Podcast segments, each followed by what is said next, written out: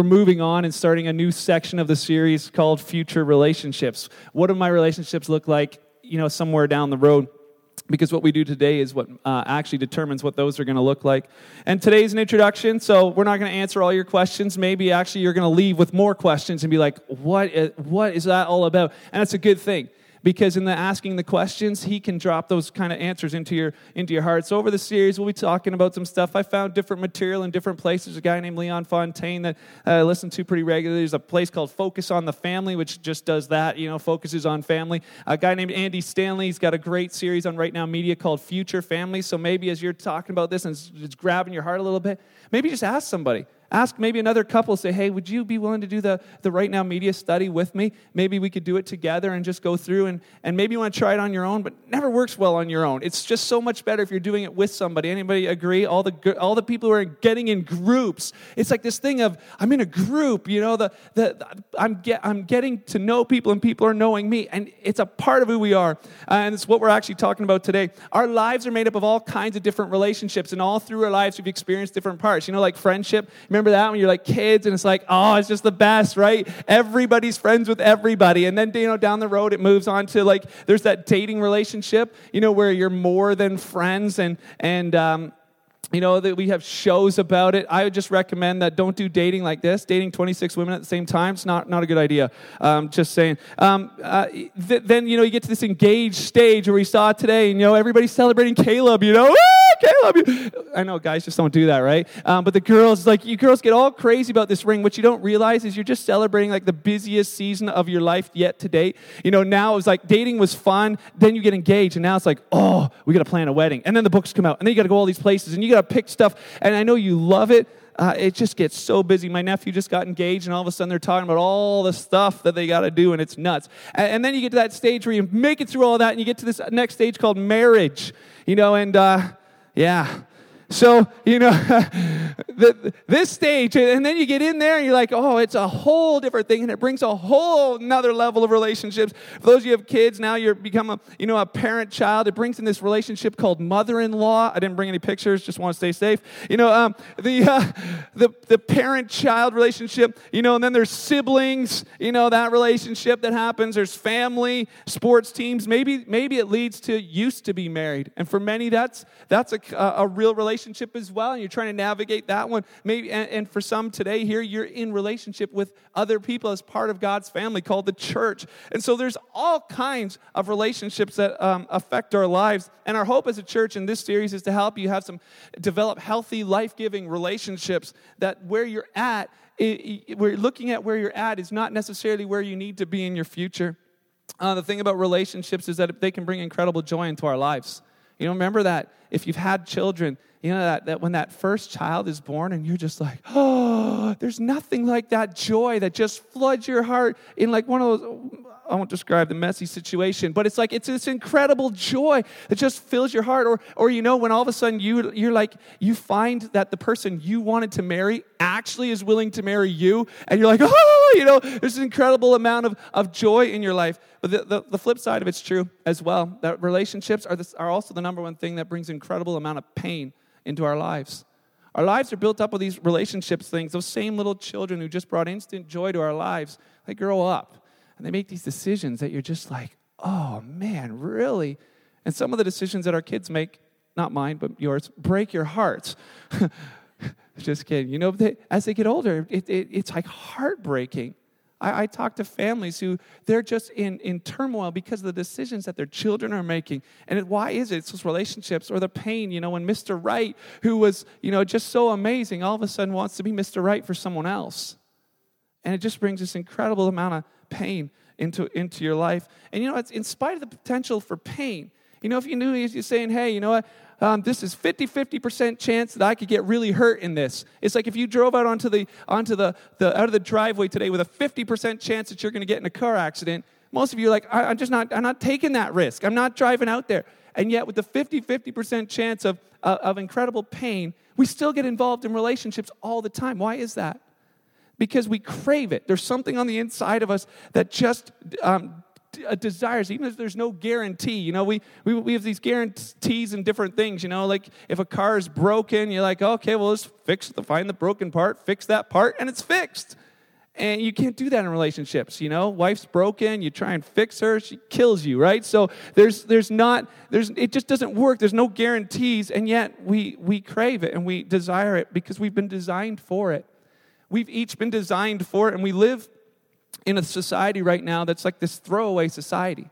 It's this idea of, you know, we throw away stuff like diapers. Thank God for that. You know, they used to reuse those. But we throw away all kinds of stuff. Throw away cups. You've done it all this, most of you this morning. You had a coffee and threw it away. You know, we throw away all kinds of things TVs, cars, whatever. You know, drive, throw it away, get a new one. The thing is that that is carried over into the way we handle relationships as well. See it in school, you know, we're BFFs today and tomorrow. Pff, that person? They're so cool. You know, I'm talking to them. Their voice is squeaky, right? And it's like that's that's whatever. And then, you know, you got marriages where it carries on into that. And it's, you know, you see so often, it's like, ah, you know what? I don't like her anymore. I'm trade her in for a younger one.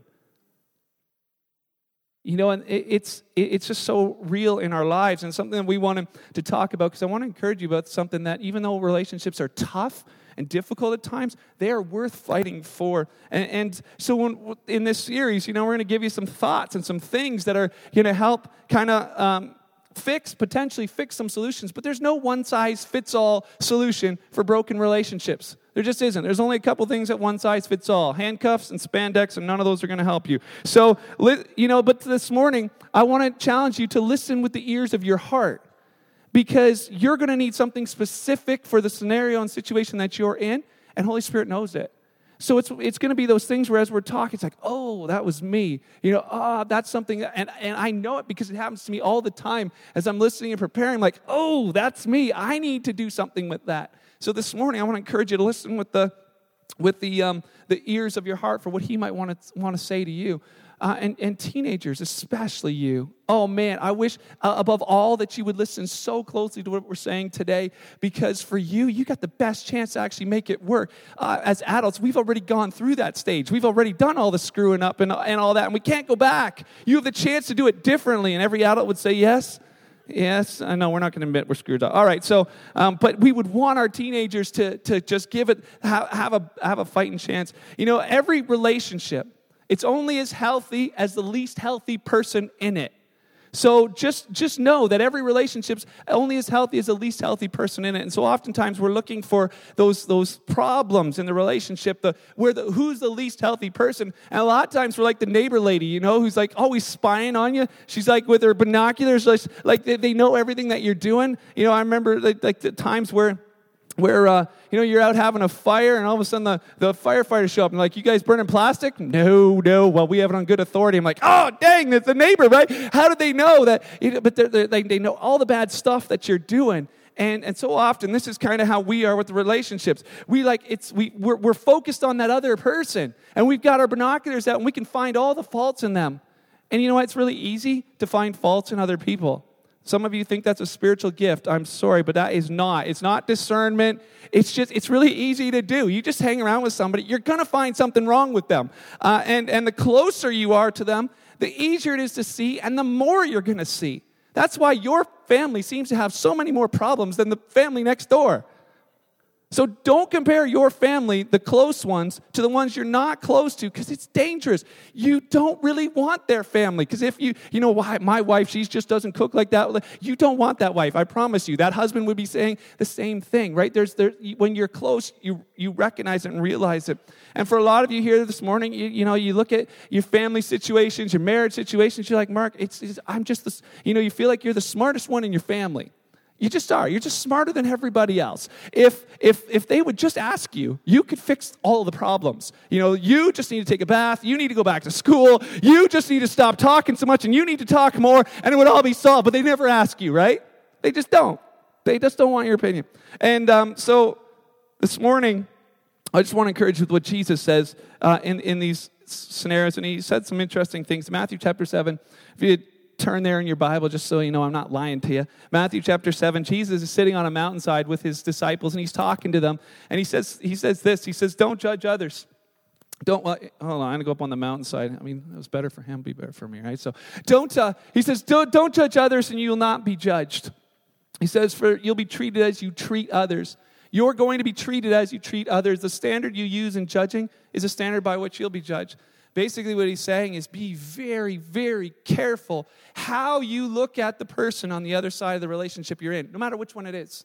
No matter which one, be very careful. My, my nieces always make fun of me because I'm always telling this to my kids. I'm like, be very, very careful. And so they'll grab their nose and be like, Mark says, be very, very careful, right? And they'll walk around. I'm like, oh, it's so annoying. Um, but but just remember that, because even if that just triggers in your mind, be very, very careful about the other person on the other side of the relationship you're in. Why? Because how you treat that other person, it matters. It's, the, it's going to be reflected on how you're treated. And then so Jesus says, and why worry about a speck?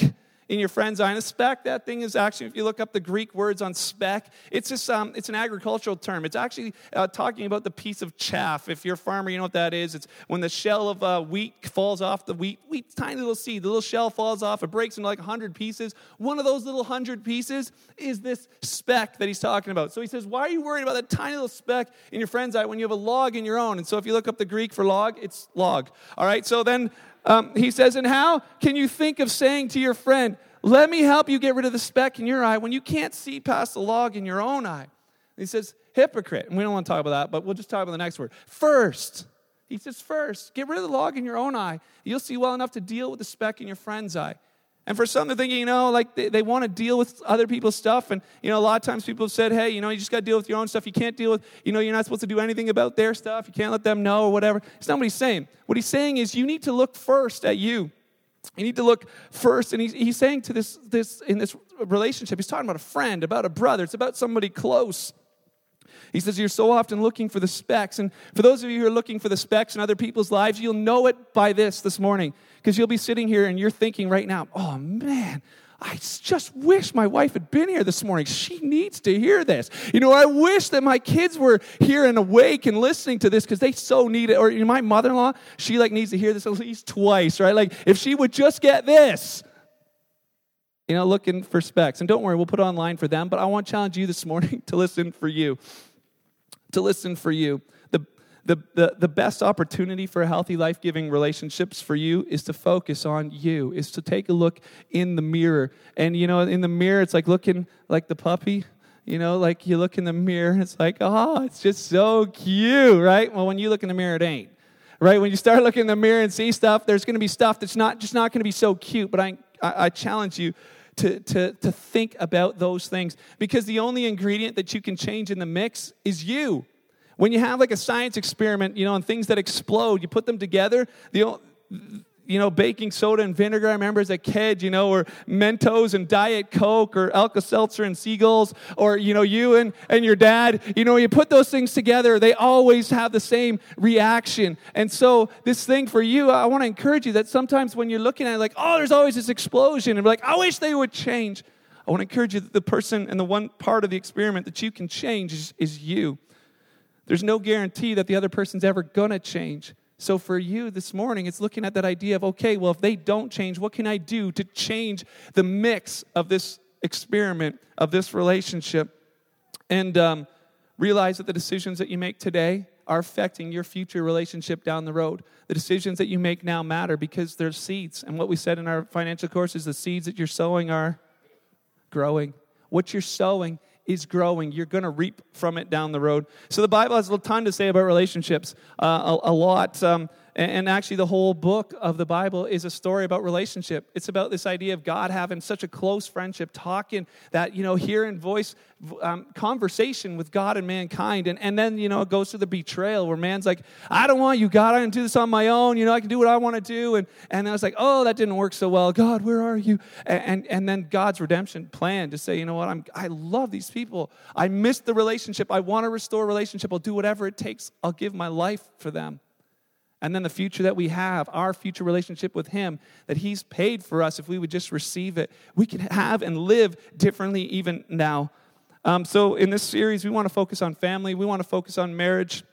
Uh, and so, there's going to be a number of things that we talk about. So, you know, in the Old Testament, you know, as you read through the kind of the books of the Bible in the Old Testament, a lot of them we don't really read too often because there are a lot of names and numbers. But in the Old Testament, there's all these examples of family relationships, but most of them are not good. They're, they're, most of the stories you read are bad ones. So, like every once in a while, I show my kids these fail videos on YouTube, uh, and I show them things like this. And, I, and my son Maddox, he looks, at it, he's like, "Ow, Dad, that would hurt." I'm like, "And that's why you need to wear a helmet when you're biking." And he's like, "Okay," but but he says, "Dad, I could do that on a mattress, right?" I'm like, yes, you're three, you probably could do that on a mattress, but it's this learn from this guy's mistake and, and wear a helmet. And, you know, as we read through the Bible and we see these stories in the Old Testament, we can learn from the mistakes that so many of them made. It started from day one. Adam, you know, the Bible talks about how Adam chose woman over God.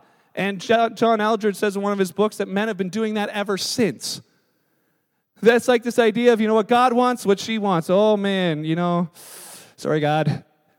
He says, and it's gotten us into trouble. You know, Abraham, you know, this is just terrible marriage. Marriage. He gave his wife away twice. That's just a bad idea. You know, uh, Jacob. You know, Jacob had a favorite child, which is fine, except that he told all the other kids who he was. So he told all the other 11, this is my favorite child. That's just bad parenting, um, and we know it. And then those kids, the other 11, sold their brother. So, you know, sibling relationships, just terrible and he became a king and could have destroyed all their lives. It was a, it was a bad, bad deal. David, he murdered a man just to cover up an affair that he had. The first homicide actually in the Bible was was Cain killing his brother Abel. Two brothers, one they hate each other that much. You think you have family problems? They're not this bad. You know, he killed his brother and 25% of the world's population all in one shot. And then, uh, you know, the first civil war was was David and his son. You know, destroying nations, fighting one another because they couldn't get along and you think in your family you got a battlefield. And like, there's got to be somebody that got it right. But even Mary and Joseph, you know, they have one kid and they lose him. You know, for three days, they can't find their own kid. Looking everywhere. You know, everybody gets it it gets it wrong. There's tons of lessons that we can learn of what not to do, but the New Testament comes through and introduces this brand new way of living. It doesn't tell a whole lot of stories of, hey, here's the perfect couple, be them. It just introduces these, this brand new way of living in relationship with one another. And Jesus, he talked about this idea of relationship that was something that the, that culture just had no concept of. When they heard it, they were like, this is just so strange. And, and he'd say things and do things, and people around him would just be left like scratching their heads, like, what is that? What are, you, what are you doing? This is just not normal. Because he would say things and do things that just, just were mind boggling for them. It was just so un, unnormal back then.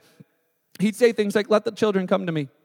And we're like, oh, that's so sweet. You know, we see paintings, Jesus and the kids. You know, that's so cool. Jesus was, was, you know, hanging out with kids. That is not what that story is all about. Back in that day, kids meant nothing. They didn't even name their kids for a few years because, you know, they weren't sure if they were actually going to live. So they said, you know, the kids just were like a possession uh, in, in their lives. Um, and, you know, as, as they grew up in, in this culture that they're writing about, sometimes even in the Roman culture, they would adopt kids to leave their inheritance to them. So they instead say, my own kids kind of, they're screw ups, I'm just going to adopt someone else and, and let that kid have the inheritance. And some of you parents are like, that's a good idea, you know, like, we should do that. Uh, where did that go, you know? But, but Jesus was saying, you know what, these kids, even though the disciples are like trying to chase them away, he's like, no, kids are important. They're like, kids are important? He's like, yeah, actually, kids are this important. He puts a kid in front of them and says, listen, you guys take a look at this child. You guys need to be more like them. And they're like, what? Who says stuff like that? This kid's not worth nothing. And then the disciples would come back and, you know, he'd say things like, love your enemies. And they'd be like, love your enemies. We hate Rome. And he's like, it doesn't matter. This kingdom's different. Relationship's different. And he's like, oh, you know, the, and, the, the, and then they'd go away to get him dinner and they come back one night and there he's, he's sitting and they're looking like, that Jesus talking to a woman? Yeah, Jesus talking to a woman. What's he talking to a woman? That's a Samaritan woman. What's he talking to a Samaritan? Think of the worst town around here. That's where she's from, right? He's like, who's that? What's Jesus doing talking to them? It just doesn't. And, and they, they'd scratch their heads and be like, why? Because women were considered possessions back then. Some of you women, you're just happy to be born in this day and age. Jesus would side with the prostitute, he'd side with the tax collector, he'd side with people that were called sinners. He was always hanging out with them, and they couldn't figure it out. And then, he, you know, he's the leader of the pack, and, and then he's the one who gets down and starts washing the disciples' feet. And they're like, You're the boss. Why are you doing this? He's like, Because in my kingdom, the boss serves. And they're like, Oh, this just not make any sense. And we think in our country that women and children have value. We do. We, we just think that's normal too. But you want, you want to know something? The only reason we think that's normal is because our country and the ones around us have founded our, our belief system about people based on what Jesus taught. We, we believe what Jesus taught about women and children, and that's why they're valued in our country. Every, every country that has embraced like a biblical worldview, for women and children, they fare better. It's better for them. Every culture in, in, our, in, our, in our world that strays away from that biblical worldview, women and children suffer. There's women and children right now all around the world that are, are, are fighting against their own religions to try and have the same rights that you guys have. And even the reverse is true as a country, as Canada, as we get further and further away from what, the, the what Jesus talked about relationships, the first people that are going to suffer are going to be women and children. If we get away from what he said, hey, this is what it's all about, they're going to be the first ones. They're the first ones, you know, we just get, get away from marriage and we get away from some of the things Jesus talked about, they're the first ones that end up in poverty. They're the first ones that end up in, in that spot. And so Peter and Paul, you know, we sometimes think that, that this is like old fashioned kind of concept and thoughts and we think, you know, it kind of evolved and we're evolving. And yeah, some of the stuff in the Bible, it's kind of like, it's a little bit ancient. You know, we're, we're more modern than that. We even have a show, Modern Family, to help us know what a real family looks like. And, you know, this kind of, this other stuff, eh, it's stuff my grandparents kind of talked about. But Peter and Paul, when they were talking about it, and they had heard what Jesus said, and they were writing to the churches around, they said, Hey, listen, here's what Jesus talked about relationships, and here's how it affects you and your family, and here here's how it affects you in your relationships. And back then, it would have been like, This is like brand new stuff. I, stuff they just never thought about. And here's what he wrote Colossians chapter 3, verse 18 to 20 he writes he writes a bunch of things to a group of people who wouldn't have understood it at all like this he writes to them he writes wives the only reason i put that up there is because that's for the wives so husbands not for you to read any further it, this isn't your verse you can't use it you can't quote it you shouldn't share it don't remind her of it it's not written to you so it says wives submit to your husbands. I don't even want to touch that one. I'm going to talk about that in a couple weeks. All right, so submit to your husbands as is fitting for those who belong to the Lord. And then he goes on and says, Husbands, okay, this one's for you, right? So, yeah, you listen, husbands, he says, Love your wives. And we're like, Yeah, that's normal. Of course we love our wives. That's why we married them. Back then, they didn't love their wives. They didn't even choose them most of the time. You know, and he's saying, you know, love your wife. He's like, love the woman that my parents chose for me. The one, no, you know, she's like I have my cows, and then there's my wife. You know, she's kind of, you know, my, one of my possessions. And, and then he says, and never treat them harshly. And I'm like, that, that's mind boggling because that's how they treated them. They just, they owned them. You know, they treated them harshly. He said, listen, as a follower of Jesus, it's not like that anymore. It's love them, never treat them harshly. Then he goes on, he says, he says, children, always obey your parents, for this pleases the Lord. And, and, and they would be like, you wrote to us? We don't even matter. How, he wrote to children. He's somebody's talking to us as if we matter and as if we actually have something we can do. And then he says to the fathers, his fathers, don't aggravate or don't exasperate your children or they're going to become discouraged. Don't lay negative words on your kids. And, and the da- dads have been like, What? My kids exasperate me. You know, what are you telling me about this for? You know, uh, don't exasperate your children. And so he, he kind of writes these things. We're like, yeah, that, that sounds like uh, stuff that my grandparents would have kind of lived, but you know, like nowadays this is just this isn't this isn't normal. And so kind of the summary of if you want a happy family here it is. Here's the summary. Husbands love your wives. Wives submit to your husbands. Fathers don't discourage your children. And children obey your parents. Amen. Let's close in prayer. And you're like well that's great except that doesn't look anything like my own my life. That doesn't look like anybody's lives that i actually know. You know um, maybe there's some but i don't know them. And it's this ideal relationship but it's not real life. You know, some of you look at it and go, you know what? Yeah, husbands love your wives. If you knew my wife, if Jesus knew my wife, he wouldn't have wrote this to me, right? And for some, they're like, this wife, submit to your husband. He's like, he's not worth submitting to. Children, it's like obey your parents. Like my parents haven't had a new thought in like 20 years, you know. They do not understand reality. Like I'm not listening to them. And then children, you know, the, the fathers don't discourage your children. You're like, oh, you know, yeah, there's probably a bunch of words I'd like to take back. And I know it even myself. We do this one by accident a lot of times. We say stuff we don't even realize, and all of a sudden you see their, their response and they're like crushed. You're like, ooh, I, I didn't mean it. We'll talk about why we don't actually go back and say, hey, I, I didn't mean it um, in a couple weeks. But it's this ideal. And sometimes this ideal seems so impossible and it creates this tension. Okay, the Bible says, but this is my real family. We don't like the tension in between. So we try and solve it. We want to we want to pick a side, but you know what? Jesus didn't he didn't solve the tension at all. Jesus always taught and pointed to this ideal. He kept saying, Here's the ideal. Here's what it should look like. Here's what I came to help restore. This is what it's all about. This is what it looks like. And it says, Then he refused to condemn anyone who fell short of that ideal.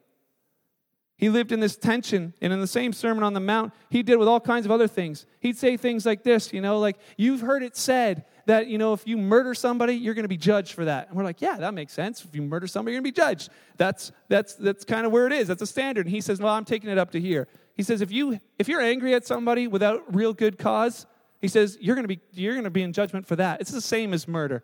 And they're like, what? That's kind of that's kind of harsh. And then he says, Yeah, and while we're on the topic, let's keep talking. He says, You know, if you guys have heard it said, if a person commits adultery, you know, that's, um, you, are um, going to be judged for that. And they're like, oh, yeah, you know, okay. And they would think, okay, adultery, my body with someone else's body, okay. You know, I haven't done that. And he says, yeah, I want to take it up a step. If you've even looked at a woman lustfully at all, if you've even thought of having sex with her, you are guilty of adultery. And he raised the standard here. And all the men in that audience, and probably here today, and all, possibly all the women, I can't talk for you, but all of a sudden all of them become adulterers. And he's like, they're all like, what? That's like this standard of so high. Like, what, what happened? And Jesus creates this ideal and points this ideal and like, well, nobody can keep that. And he says, you know what? I'm going to raise the ideal. But we talked about how Jesus was full of grace and truth. He was never afraid to talk about what was true, but he was so willing to also say on the same breath that my grace is bigger my grace is bigger than your failure. Yes, here's what it should be. You know, every wife in this place would love it if their, their husband only ever thought about them, right? That ideal, that, that makes perfect sense to make relationships better. That ideal works because for those of you who've failed, for those of you who've missed it, I've got grace for you. I've got forgiveness for you. But don't forget that this is where the ideal is. And so he raised the standard and he made grace even bigger. And, and, and then he, he shared this story, Matthew chapter 19. So the Pharisees came to him and they were testing him or testing him. You know, this wasn't like, hey, Jesus, let's have a fun conversation.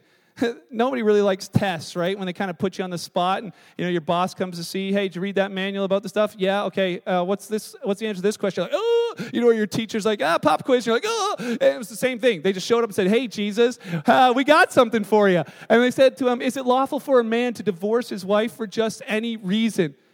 And back in that day and back in that culture, their, their idea of no fault divorce uh, if a man didn't like his wife and didn't want to be married anymore, he just had to say, I divorce you, I divorce you, I divorce you, and they were divorced. No lawyers, no compensation packages, no alimonies, just, just done. And if the wife wanted to do, uh, she didn't like her husband and she wanted to get divorced, tough luck.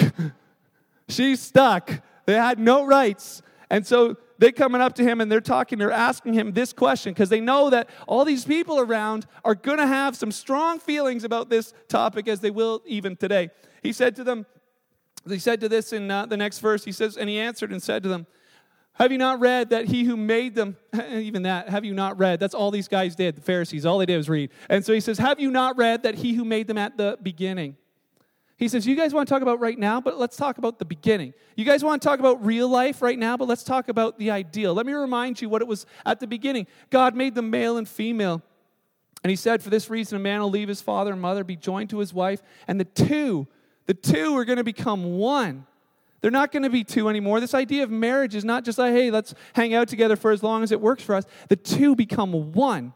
And God puts them together like two becoming one.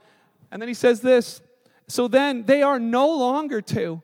They're not, they're not their own anymore. They're one from then on. They're one flesh. So therefore, what God has joined together, let not man separate. So they're asking, hey, you know, what's the, what's the idea of this whole divorce thing? He's like, let nobody separate. This isn't just kind of like an idea of, hey, we'll, we'll kind of hang out close to each other for a while. He's like, you guys become one.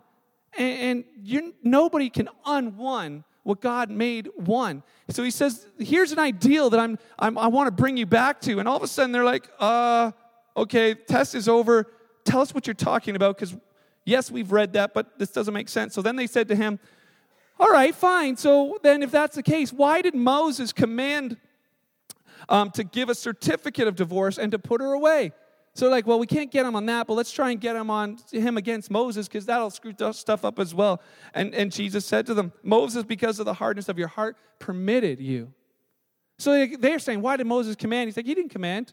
He permitted you, and it's because of the hardness of your hearts, He permitted you to divorce from your wives, but from the beginning, From the beginning, that might be what the real is right now, but from the beginning, the ideal, it's never been like that. He says, And I say to you, um, whoever divorces his wife, except for sexual immorality, marries another, commits adultery. Whoever marries her who is divorced commits adultery. And his disciples said to him, Man, if that's the case, it's better not to get married. Somehow nobody uses this as their wedding scripture. I don't, I don't know why. But they're in the same thing. And some of you here, you're cringing right now, and you're like, I, duh, duh. why are we talking about this? I want to tell you something that, that Jesus never strayed away from this tension. He, he said, Listen, you guys want to talk about this as what's real, but I want to tell you about the ideal. Marriage was never meant to be this throwaway thing that you guys are talking about. It was meant to be this thing of two becoming one that never, never changes. And you know what? Jesus, even though he had the ideal, he never let that hinder him from ministering to the real. He never let the idea of, hey, this is what it should be, stop him from actually ministering to people where they were really at. And we, as his followers, should be the same. See, but we hate that tension. We hate that spot. We don't like that thing in the middle, and so we want to try and pick a side. So for some, some churches, some people, some believers, some followers are going to pick this side and be like, it's the ideal. Man, woman, married for life. And if that's not the case, you're not welcome here. And we pick that side and think, oh, you know, we're good with that because we just, it's, there's no tension. At least we've cut it clean. We've made a stand. And then there's the other side where there's people are like, oh, Mark, there's so many people that are divorced. There's so many people that haven't been able to make it work. And God's a God of grace. And, you know, He forgives. And so we put this side and then we say, you know what? Because there's so many people, we, just we just don't want to hurt any feelings. And I don't like the tension of there. We're just going to put this and let's just not talk about those Bible verses. Let's just not talk about those things in there. And yet, you know what? Jesus said there's something that he just showed by his life that he just lived right here in the middle. Lived right there in the tension. It says something so important to us because as we have the full, we got the full um, version of Matthew. So we got all the stuff that happened after this conversation. So if, if, they were sitting there, you know, and it's not written in the Bible, but this, this idea, the disciples probably would have been like, and the Pharisees would have been asking things like, okay, Jesus, so you just basically said everybody who got divorced is in, in trouble, and that's not the way it was supposed to be. You just set the ideal up here. And they'd be like, so Jesus, what are you gonna what are you gonna do to all the divorced people then now? What are you gonna do to them? They can't, they can't fix it. Jesus would have said, I'm not gonna do anything to them. I came to do something for them. I'm not here to say, you know, they're so, you know, so wrong and this is, you know, I came here to judge. I didn't come to condemn the world. I came to save it. He says, I came to help fix what's been broken. But he says, I don't want you to forget about the ideal because in forgetting the ideal, you lose something so important. You lose the future. And so, you know, they would have said, you know, okay, fine. So you, you came to save them. So, and, and you said this is the rule. But is it a rule or is it not a rule? Because, you know, here it is, but if they don't, then it's okay. So is it a rule or not a rule? And Jesus would have said, yes.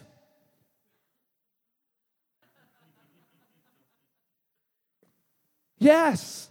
Is it a rule? Yes. Is it not a rule? Yes. Why? Because I'm not here for rules, I'm here for people. I'm here for people, but I cares about relationships, and here's why this is so important. We're so tempted to pick a side. We're so tempted to pick a side. And whether we're in that situation or not, we're so tempted to choose one or the other. But I want to I want to ask you this question. Are you willing to embrace an ideal of what God says about family and relationship and marriage, even if it's never going to be the real for you? Even if it's too late for that to be the real for you, will you be willing to embrace the ideal, knowing that His grace covers all the spots that have, have messed up and or, or are you tempted to say, you know what, I don't want that because I can feel better about myself if I just don't think about those verses? Because there's going to be a number of them over the next couple of weeks that we look at. We're like, ah, that's the ideal. And we're going to kind of live in this tension, but it's healthy to do so. Because as we live here and learn how to live in this with, you know, successfully, we're going to treat others with that same thing and be able to do what Jesus did and simply minister to people. You know, he never let, he never let the ideal or his theology stop him from ministering to real people. You know, that woman got caught in the act of adultery and brought to him. Picture that for a second. Just keep it clean. But he pictures this woman caught in the act of adultery, and they drag her to Jesus and they throw her down in front of him and say, Hey, you know, this woman, we caught her in the act of adultery. What are we supposed to do? And, and you know, for that woman, Jesus, that's not going to be the ideal situation. You don't want to be caught in your worst sin and then brought before the most holy person on the planet and said, Here you go. That's not ideal.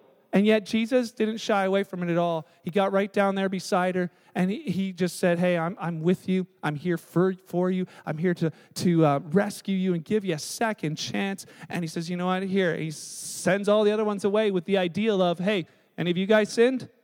then you, you know, if you haven't sinned, you can throw the first stone. And that left everyone else out. He says, why? Because the grace, he says, it's here. But he says he never leaves the ideal. And here's, here's just what I want to say kind of, eh, you know, in closing this morning is this, I, is this thought that if Jesus didn't, didn't leave the ideal, if he kept pointing to and he kept embracing the ideal, but offering grace to others, then I feel that we as a church need to do the same thing.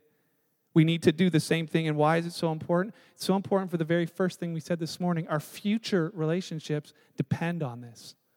Our future relationships, most of those are downstairs right now.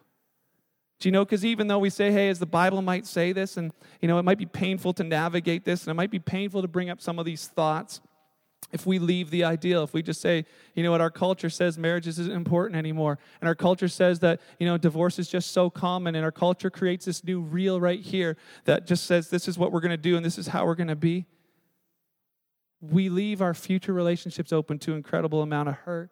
So just forget about the Bible for one second. Just forget about what it says about the ideal. Let me just ask you this. Do you think that any divorced person in this place wishes that their child would grow up and be divorced? No, because even us, we don't even want that. Do you think that any single parent growing up raising children says, Man, my, I sure wish that my kids grow up to be single parents someday? We don't. We don't. And Jesus is saying this idea don't forget the ideal. Yes, it might not be the real for everyone, but keep keep your eyes on what's ideal. Keep going for that. And here's the thing for parents. So many parents as I talk to you, you've dropped the ideal for your kids because you didn't live up to the standard. And he's saying, don't do that. Don't drop the standard and say, you know what? Hey, I, I can't tell my kids to live this way because I never did it. I can't tell my kids to stay a virgin before they get married because I never did it. I can't tell my kids to not look at porn because I never did it. I can't tell my kids not to, uh, you know, date or marry an unbeliever because I never did it. Do you know what? This whole idea of Jesus, where he's saying it's tension, yes. It might bring up some, eh, some difficult things, yes. But for the future relationships in our lives, he says embrace the ideal. Embrace what might seem old fashioned because it actually brings a chance for life and hope. And for those who can't, and for those who haven't, and for those who have missed the ideal, he says, hey, there's grace here. He forgives. You don't need to feel guilty or ashamed or any of that stuff. You don't need that undue amount of tension that the enemy loves to pour on us. He says, because he covered it. He covered it. He took care of it. Jesus changed the world with his views on relationship. Women and children here today, your world has been changed because of what he said. And so we dare not move away from the ideal because it would take away the dignity for women and children. We dare not move away from the ideal because it would take away the opportunity for future relationships to experience the, the joy that maybe some of us haven't. So, as a church, we want to keep pointing to the ideal in this in this series on relationships where I think every one of us has one at least relationship that we like, oh, that one probably could be better. There's going to be things as we look at and realize I got to look in the mirror. So this morning, the challenge stays there. You can't change anybody else. Keep looking at what it is for you. And maybe this morning it's something that just triggers in you. You're like, ah, that's something I got to do. That's Holy Spirit in you. That's that, that you're the ones who are going to work that out. Nobody can look down. Nobody can condemn. Nobody can, because His grace says you can't. You can't. You're good. I don't know about you, but I want to be and live like Jesus, to embrace the real and just offer grace to the people that we meet, people that I meet, people that I see. I believe that's what He would want for us as a church, and I believe that's what our, our country and our relationships really need. Would you join me as we pray? Father, thank you that's, that that is who you are. That you're dad, that you're a good dad, that you've designed us for relationship and you know how they work best. God, we go through some of this stuff and, and, and wrestle with some of it and talk about some of it, uh, maybe even throughout the week as couples are talking about it, Holy Spirit, I know that you're right there too. Would you uh, lead and guide our conversations and our thoughts throughout this week as we um, pursue you and desire to live our relationships the way you desire. Um, Father, I pray for those who are in the middle of really difficult situations right now.